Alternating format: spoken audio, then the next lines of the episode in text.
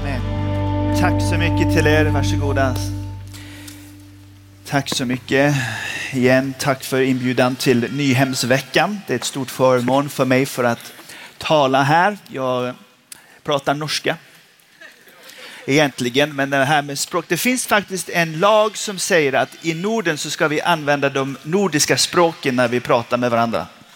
För att, vi inte, att inte engelska ska ta över. Det är väldigt svårt i Danmark.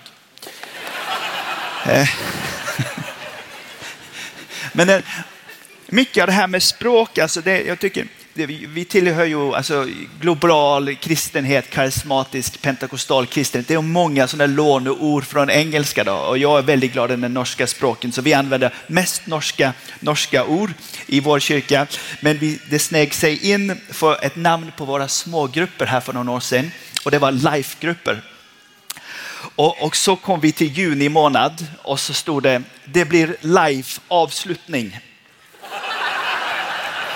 Eh, med, med hängning efteråt. Och då tänkte jag, det här bara går inte mer. Alltså när de, när, när, när de unga juniorerna, medarbetare kommer och säger, har vi spottare? Jag, det är de som ser att det är de som eh, blir frälsta. Jag tänkte, nej, det funkar inte, vi har inte spottare i kyrkan, det här blir bara fel. Så Svensk för Sverige, det är därför jag försöker allt vad jag kan för att eh, kommunicera med er. Så får ni be för mig om det finns någon glos som jag tar fel här. Eh, vi åker tillbaka till Norge idag, men Daniel, tack så mycket i alla fall. Du och hela gänget här på Nyhem. Och, eh, teman den här veckan det är eh, för en ny tid. Och den här pandemin alltså, Eh, när vi kom in i den pandemin så var det många som sa Gud gör något och nu ska vi alla sitta hemma och läsa vår bibel och bli förnyade i anden och sådär. Tyvärr så är det så att eh, research eh, från barnagrupp i Nordamerika visar att bibelläsningen den gick rakt nedåt under den här pandemin. Det finns någonting i det att vara i en gemenskap som hjälper oss att, att lyfta. Va? Att, att gå framåt. Så, så använd nu den här veckan på Nyhem att det här kan vara en källa till förnyelse för ditt liv. Och ofta så är det så på konferenser att man måste ta ett beslut i början att nu är jag öppen. Va? Så det kom ett, ett kunskapsord på väggen där om det vänstra öret igår och, och jag har bestämt mig. Jag vill att allt folk ska gå till förbön och vi ska bli bett för oss. Men då måste jag leda. Han presidenten på den skolan jag pluggade på, han sa We are Pentecostal people of his presence people of prayer and people of the altar. Så det utomlands ska det betyder att vi är ett pentakostalt folk, vi är ett folk av bönen, vi är ett folk av förbönen, alt, alterkallet. Vi är ett, vi är ett folk som som, som inte skular på varandra och tittar på varandra. Vi har ingen människofrukt ibland oss, men vi, vi ställer alla likt inför Gud. Va? Och det är någonting som händer i den här eh, gemenskapen som gör att vi, vi kan öppna oss upp och så kan vi vara tillsammans för en ny tid. Är det bra? Jag tror att är det någonting vi tränger just nu när den sekulära tsunamin kommer, det är att vi inte blir rädda och frukt, fulla fruktan, men att vi, vi får det, fatta lite mod. Va? Fatta lite mod. Det var en, en ung jänta, hon var i, i söndagsskolan, hon var nio år. Och eh, hon eh, var väldigt på att eh, Bibeln är sann och Jesus är glad i mig. Men naturvetenskapsläraren visste det här och sa i naturvetenskapstimmen så här, valar äter inte människor. Men det här lilla barnet sa att jo, i min bibel så står det att Jona, han blev, valen tog Jona i sin mage. Nej, det är inte möjligt. Den naturfagsvetenskapsläraren sa nej, det är inte så. Men då sa när jag kommer till himlen så ska jag fråga Jona om han, blev, blev, blev, om han var i valens mage. Så sa naturvetenskapsläraren så här, men vad om han inte kommer till himlen? Vad om han kommer andra vägen? Och då sa den lilla flickan på nio, då kan du fråga honom.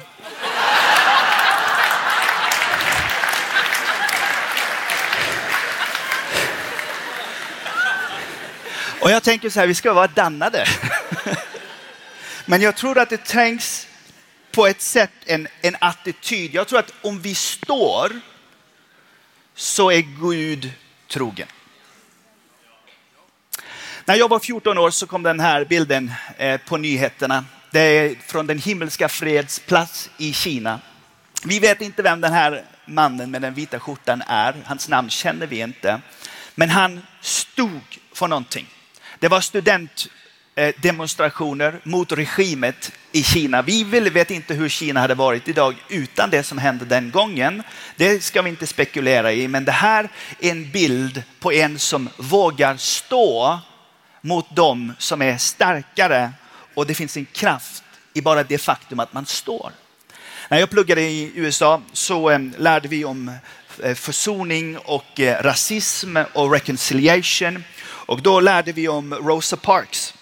Rosa Parks hon ville inte flytta på sig där bak i bussen under borgarrättsbevägelsen. För hon sa, färgen på min, min hud ska inte bestämma vart jag kan sitta i den här bussen. Hon, hon slängde sig på i borgarrättsbevägelsen och vi vet hur det har ändrat Amerika. Men vi vet också hur mycket konsekvenser det som hände förut det har för livet för människor som bor i Nordamerika idag. Men Rosa Parks hon valde att stå för några år tillbaka så fick vi dela ut eh, eh, Nobels fredspris till eh, Malala ifrån Pakistan. Som vi ser på nästa bilden här. Malala, hon levde sitt eh, liv där i Nordpakistan och eh, hon såg att de många flickorna de får inte gå i skolan och eh, hon vill inte kämpa för dem. För hon sa livsvillkoren för de unga flickorna är sämre om de inte får sin utbildning. Så hon kämpade, de var valdliga mot henne fysiskt och psykiskt men vi gav henne den här Nobels fredsprisen för hon står. Världen är den den är idag för att någon har stått för någonting. Och just nu för en ny tid så tränger vi att fatta mot också vi som tror på evangelium i den här delen av världen. Jag tror att vi tränger att stå för Jesus i den tiden vi lever i. Mellan Johannes evangelium kapitel 13 och kapitel 17 så har Jesus sin avskedstal med sina lärjungar. Och i den här talen, jag var in på den igår i kapitel 14, så säger han att den är vägen, sanningen och livet. Men han säger också, ni ska vara i världen, men ni ska inte vara av världen, säger han. Han säger att ni, ni ska placera era liv i, men inte av. Jag har lärt mig tyska i skolan. Jag kommer inte ihåg så mycket av tyskan, nu kommer jag bara ihåg BMW och Mercedes och Audi. Volkswagen också. Men, men, men våra tysklärare, hon var väldigt upptagen av prepositioner. Alltså, är det någonting man lär sig i tyskan så är det durch für gegen ohne um wieder. Alltså för om propositionen blir fel så blir allt annat helt fel. Och så är det också med grammatiken som Jesus lär oss här. Han säger till oss, ni ska vara i världen men inte av världen. Men i alla fall så är det så många kristna som tänker att det är bättre att vi är mot världen. Så, så att man är emot och så går man i demonstrationståg. det finns grejer vi ska säga, det här, här går gränser, vi är emot det här. Men vi kan inte, vi kan inte låta vår demonstration kallas också vårt mod. Vårt mod kan inte vara i att vi är emot. Vi ska vara i men inte av. Vi ska heller inte vara efter. Det finns så många liberala tendenser i, i kyrkligheten som gör att bara, bara svängen går långt nog åt ett håll så, så ger man upp och så säger man vi blir med efter. Det andra som säger nej men vi måste bara träcka oss ur, vi måste bara gå i exilet, vi måste vara, vi måste vara bredvid, vi kan inte vara i. Men vet du, det finns någonting av en djup sanning i det som Jesus säger när han säger prepositionen i. Ni ska vara i den här världen, men ni ska inte vara av den. Och jag har lust den här förmiddagen och prata om vad är någon strategi som vi kan välja? Finns där en narrativ, en berättelse som vi kan haka oss på som gör att vi kan fatta mod för en ny tid om hur vi kan stå i men inte av. På 90-talet, för de som kommer ihåg 90-talet, jag jag var 15 i 1990 och utöver 90-talet så är det så, i Nordamerika så kallade man 90-talet för the decade of evangelicalism. Det var någonting som gjorde att man hade en tro på att när man når fram till 2000 så är det ett litet skifte. Där kanske var det psykologiskt, kanske var det, psykolo eh, kanske var det socialt, men det var en förväntan där. Också i Norden så var det en förväntan till att liksom, den här milpärlan att vi ska nå 2000. Men sedan de de sista tio åren så har vi sett att det, det har inte bara gått uppåt på, på samma sätt. Och det är inte högkonjunktur, i alla fall inte i Norge just nu. Men jag tror att Gud fortfarande är trogen. Han säger att han ska vara med helt till slutet. Han har lovat oss en positiv syn på den här sista lägget. in. Och jag tror att vi måste bara fatta mot. Men på 90-talet så åkte vi in till kyrkan och jag har någon kyrkoklockor med här från Bergen som jag ska visa er. För i, Bergen är en fantastisk stad. Om du inte har varit där så är det en fantastiskt underbar, vacker by. Va? Gud har skapat någon stad här i världen med sju berg omkring dem. Jerusalem, Roma och Bergen. Men bara, bara Bergen tvättar han varje dag. Men i den staden så är arkitekturen i den staden är så att, att vi ska komma ihåg Gud. Så de finns där, de där klockorna, de där kyrkspiren för att minna oss om att det, ska finns, det finns en himmel över hustaken här. Och i arkitekturen i vår stad så har de länge hållit igen på de höghusen som ska vara högre än kyrkorna för att det där ska hjälpa oss att komma ihåg att Gud är också relevant i vårt liv. Finns i vår kalender, i vår årscyklus så finns det minnen. Men sekulariseringen den kännetecknas av att vi glömmer. Att vi kommer inte ihåg. Och jag minns en söndag jag var med pojkarna och spelade fotboll på ett fotbollsplan i en förort. Och, eh, och klockan ringde, klockan var elva och, eh, och vi spelade fotboll och, och det var ingen som hörde. Va? Det var ingen som såg. Men på 90-talet så trodde jag det kommer att bli mycket bättre. Alltså jag såg på Reinhard Bonke på tv och jag tänkte alla kommer att bli frälsta, det blir fantastiskt. Men nu kör jag på den samma motorvägen och eh, det är ungefär som det var på 90-talet på ett sätt. Och jag bara känner, jag vet inte om jag överlever som kristen ledare om jag ska leva av vinsterna jag ser. Så jag har måttet ändra mitt ankarfäste från att tänka jag vinner stora vinster till att jag måste vara trogen nu. Och för en ny tid så tränger vi att inte leva av resultaten vi ser, men stå fast i det vi tror på. För det är det osynliga vi ofta måste ha för vårt öga om vi ska stå genom detta. Så för en ny tid så tränger vi att lära en strategi om att stå fast.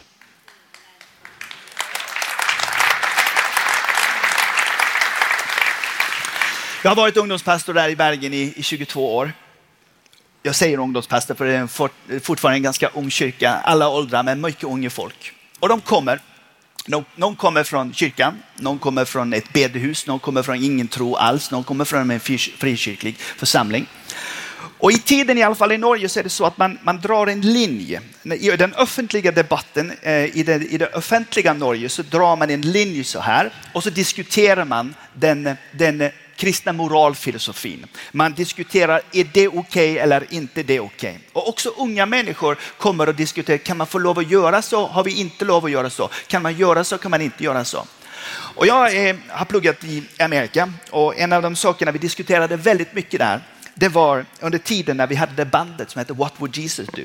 WWJD. Eh, eh, what, what would Jesus do? Då diskuterade vi mycket. Vi måste passa på att det inte är adfärdsreglering vi förkunnar. Men att vi förkunnar att det är inte på armen Jesus ger sin besked om hur vi ska göra, men det är i hjärtat han ger besked om hur vi ska göra. Är ni med på skillnaden? Vi lever inte med en regelbok eller en manual som reglerar vår adfärd. Men vi lever med ett möte med Jesus som gör att därför väljer vi att leva så här.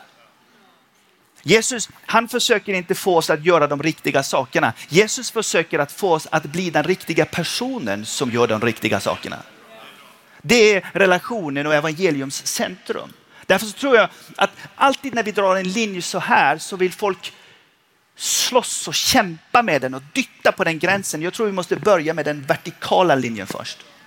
Jag tror att just det som händer på Nyhemsveckan här, hvor vi förnyas till den här, nu lyfter vi våra händer igen, nu, nu prisar vi Jesus tillsammans. Nu kommer vi ihåg minnen, nu skapar vi nya minnen, nu har vi Guds möten. Vi tror att Gud handlar i världen idag. Den, den, den pentakostala spiritualiteten är först och främst en spiritualitet. Den är inte bara erfarenheter, men den är det också. Och det är ett guld som vi pliktar, tänker jag, som pingstfolk att ta med in i den nästa tiden.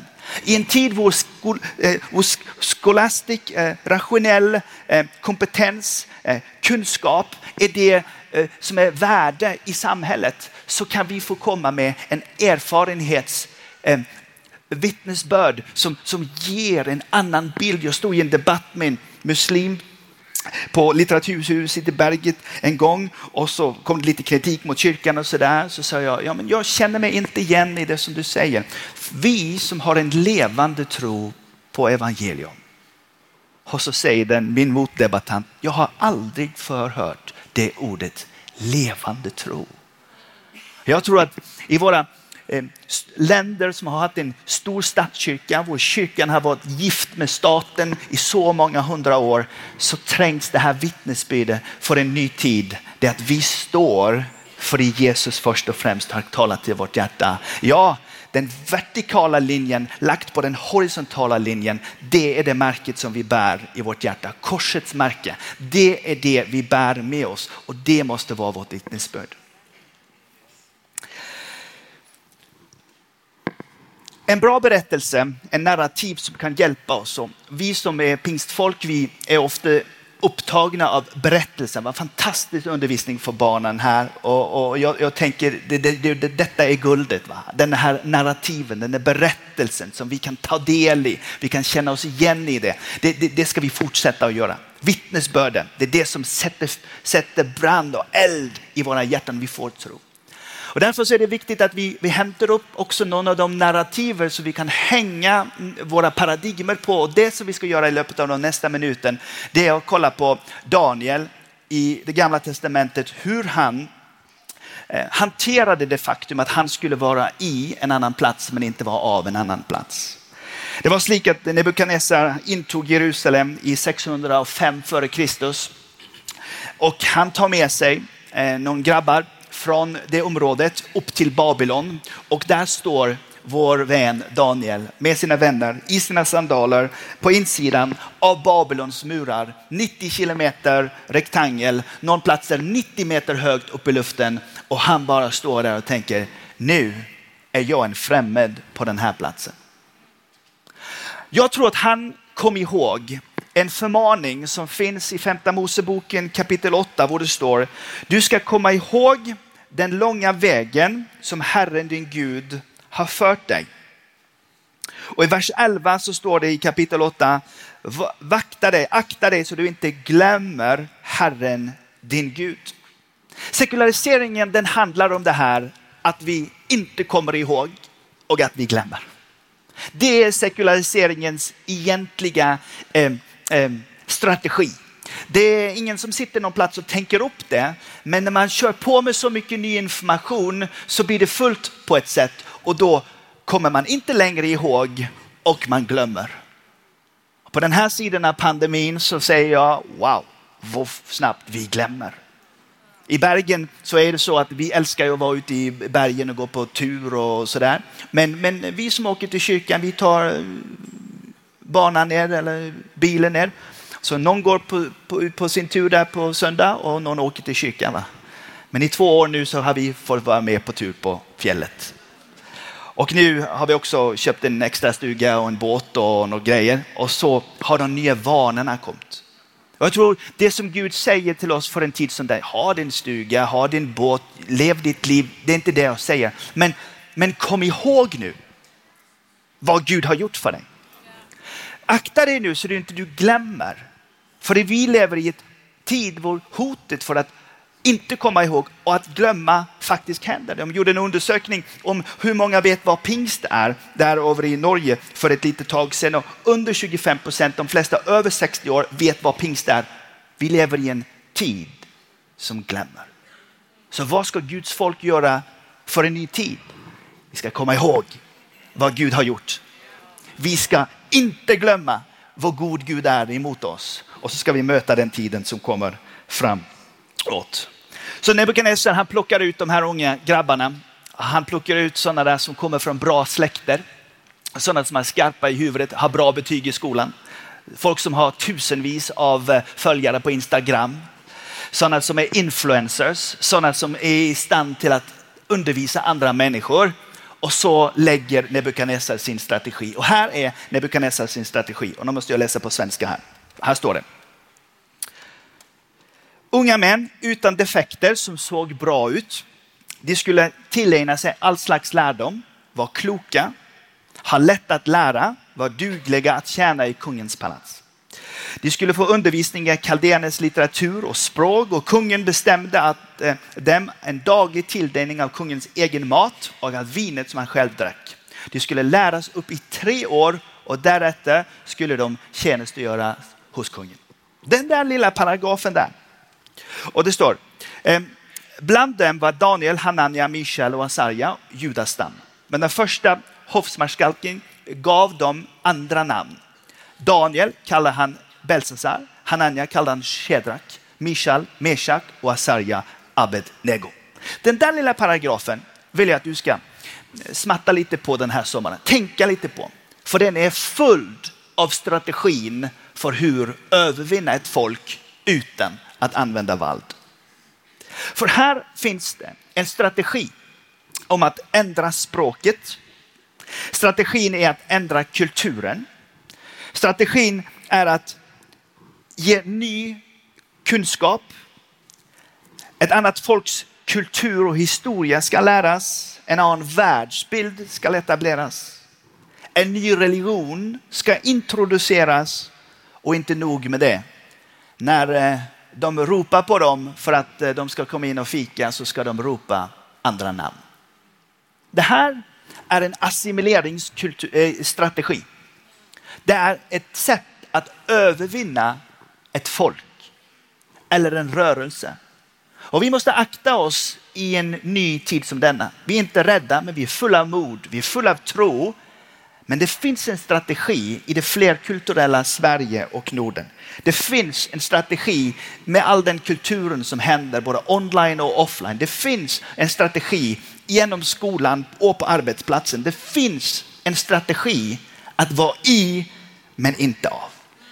Och Daniel han, han gör någon smarta grejer här och jag vill dela med dig någon visdom ifrån detta och så vill vi om ett tag här be tillsammans om du känner att eh, det här utmanar dig eller du känner att du tränger kraft i detta, du tränger heligandes fyllde igen för att stå i detta så, så är det här en, en morgon av beslut. Vad vi kan säga som Daniel, jag väljer att stå som Daniel gjorde. Daniel bestämde sig för att han inte ville göra sig oren med maten och vinet från konungens bord. Det här ordet bestämde sig, det är ett viktigt ord. Det är någonting som jag blev utmanad att göra när jag var tonåring och som jag har blivit utmanad på många gånger i mitt vuxna liv. Jag måste fatta ett beslut. Det är inte religiöst att fatta ett beslut. Det är en lärjungas väg för att göra goda val att ta ett beslut. Att ta ett beslut, det handlar om att man har en inre kompass här. Man har ett liv på insidan som säger så här är det bra att göra. Det står om Daniel i kapitel 5 och vers 12 och i 6 och vers 4 att det var en hög ande i Daniel. Det var någonting som hade hänt på insidan av honom och stå här i den här stora salen igår kväll och se alla de unga människor som går till förbön. Alla de som bestämmer sig, jag, jag låter Jesus vara här i mitt hjärta. Det här guldet ligger. Vi är en andlig rörelse. Vi tror att Gud, den allmäktige, talar och griper in i våra liv. Och när vi får den där inre kompasset på plats, ja då är det enklare att stå i livets val. Val händer genom hela livet och som jag berättade igår, tidigt före vi är 25 så, så fattar vi väldigt många beslut. Före vi är 19 så är det mesta av den vi är färdigprogrammerad. Därför så är det så viktigt att vi lär varandra och vi uppmuntrar varandra, justerar varandra. Eh, eh discipler gör varandra, lärjungar gör varandra så att vi fattar de goda beslut som vi tränger att ta. Välvitande att han var borta från sin eh, kultur, sin religion. Han skulle vara i ett land med ett annat språk, med en annan gud. Så eh, bestämde han sig.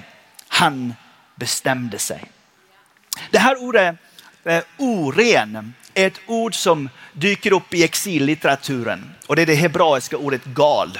Det är inte detsamma som gal, men det är kul att det lignar lite.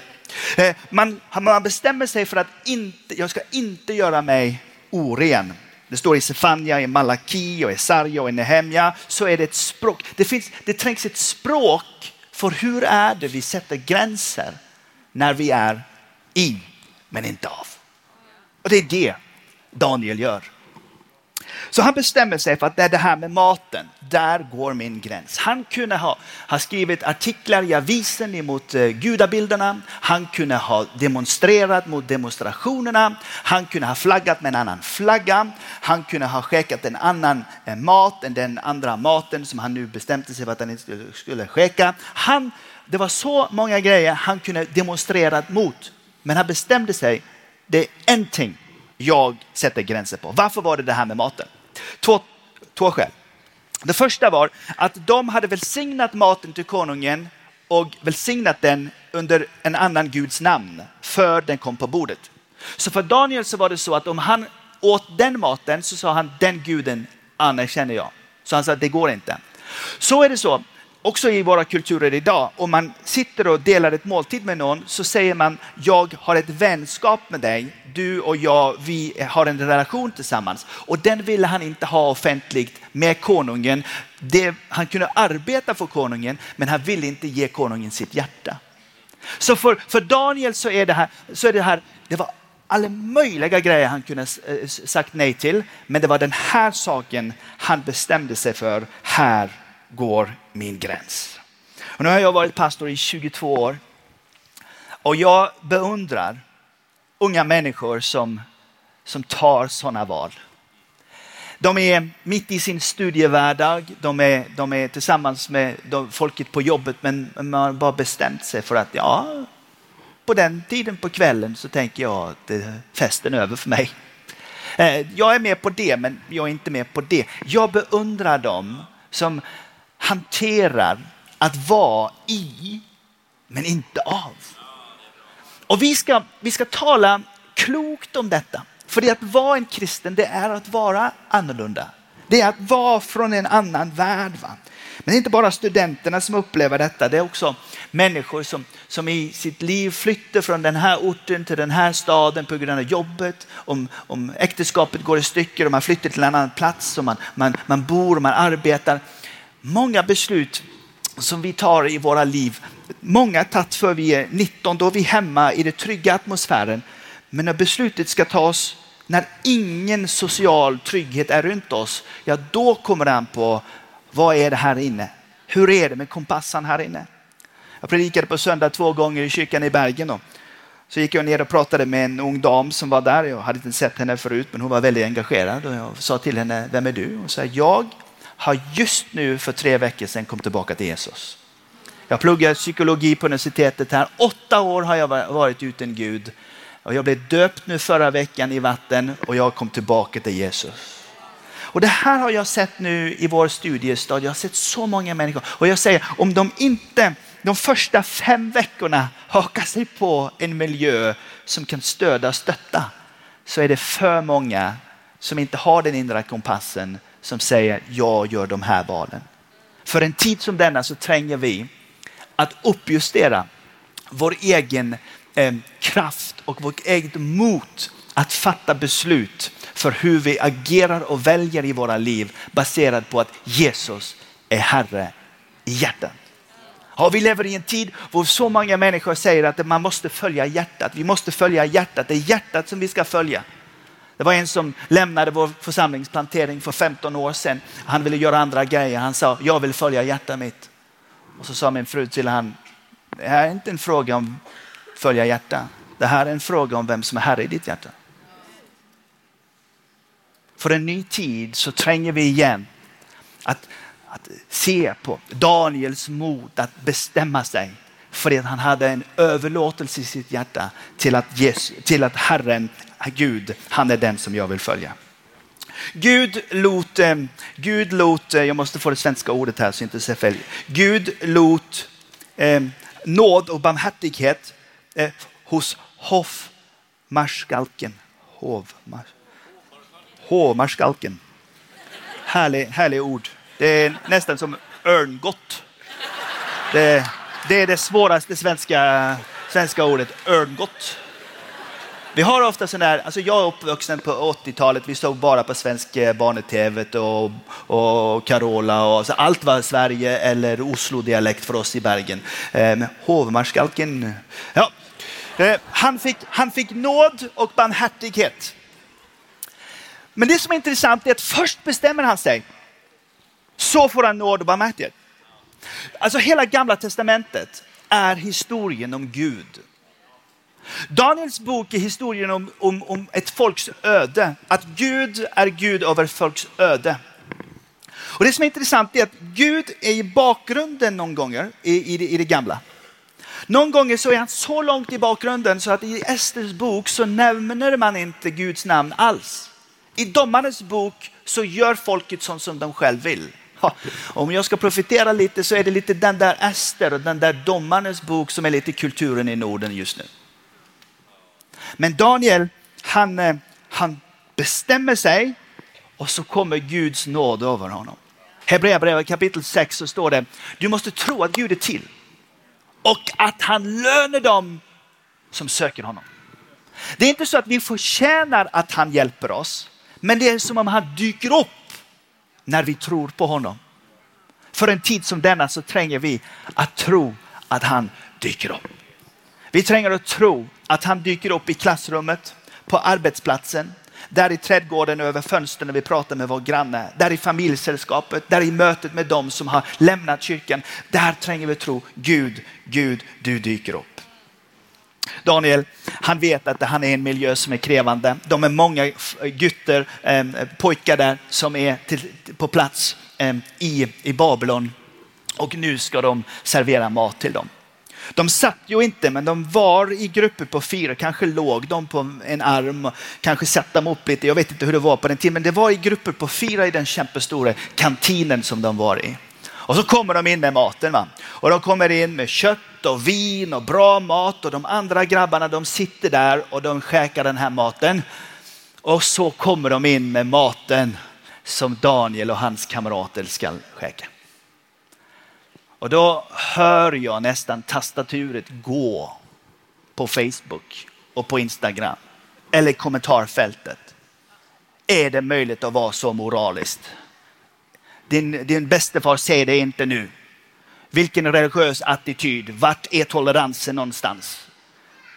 Varför lever ni fortfarande i ett liv och världen är svartvit? Det är två, trots allt och så säger vi, har du, har du tänkt på den logiken? Vi säger det är trots allt och så säger vi ett årstal. Som om det skulle hjälpa oss framåt.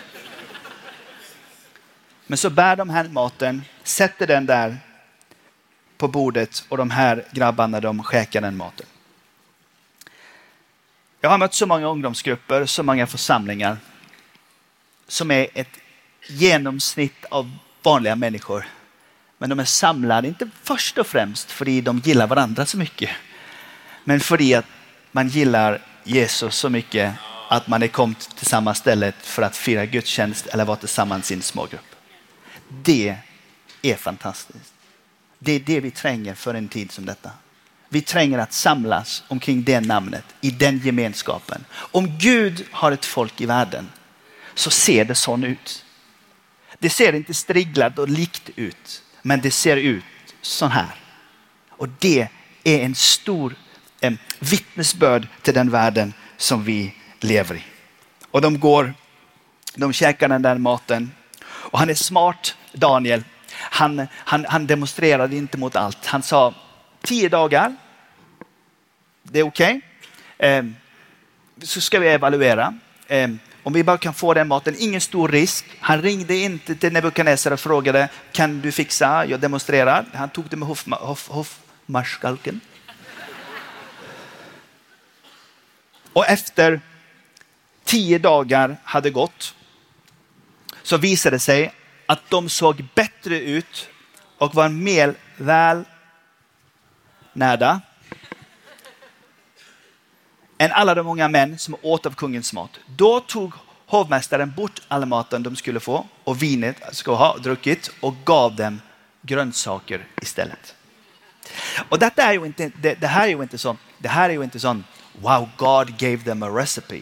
Det här är inte så att Gud gav dem en kokbok på ett sätt. Det här är normal mat när det är varmt i vädret. De gjorde helt normala, hälsosamma grejer. Och Gud välsignade dem. Gud gav de fyra eh, pojkarna, de fyra grabbarna. Jag måste få hjälp här. Så jag inte säger något fel. Det var, det var, var kul med den svenska. Efter de, nej nästa. Och dessa fyra unga män gav Gud kunskap och insikt i all slags skrift och vishet. Och Daniel förstod all slags syner och drömmar. Gud välsignar han som är trogen emot honom. Kära svenska vänner, ja, Norden är annorlunda. Vi lär mycket nytt språk i skolan. Språk är inte farligt, men vi måste vara i men inte av.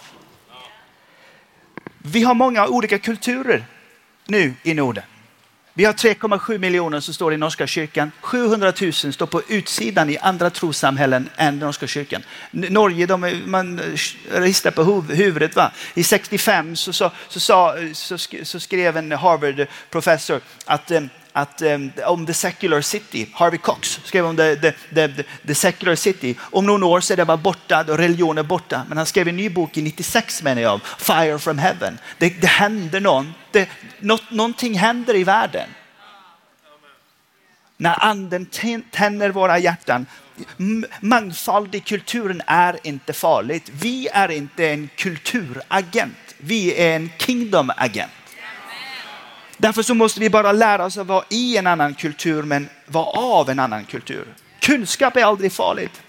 En av de bästa argument för den kristna tron är att vi aldrig lägger igen hjärnan i vapenhuset för vi går in i kyrkorummet.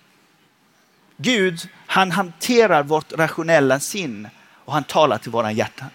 Och vi kan ta från hjärtat via hjärnan upp och han kan tala från sig via vår hjärna till vårt hjärta och så får han göra vad han vill. Men vet du vad, vi lägger aldrig bort vår hjärna och det är ett budskap för en tid som denna.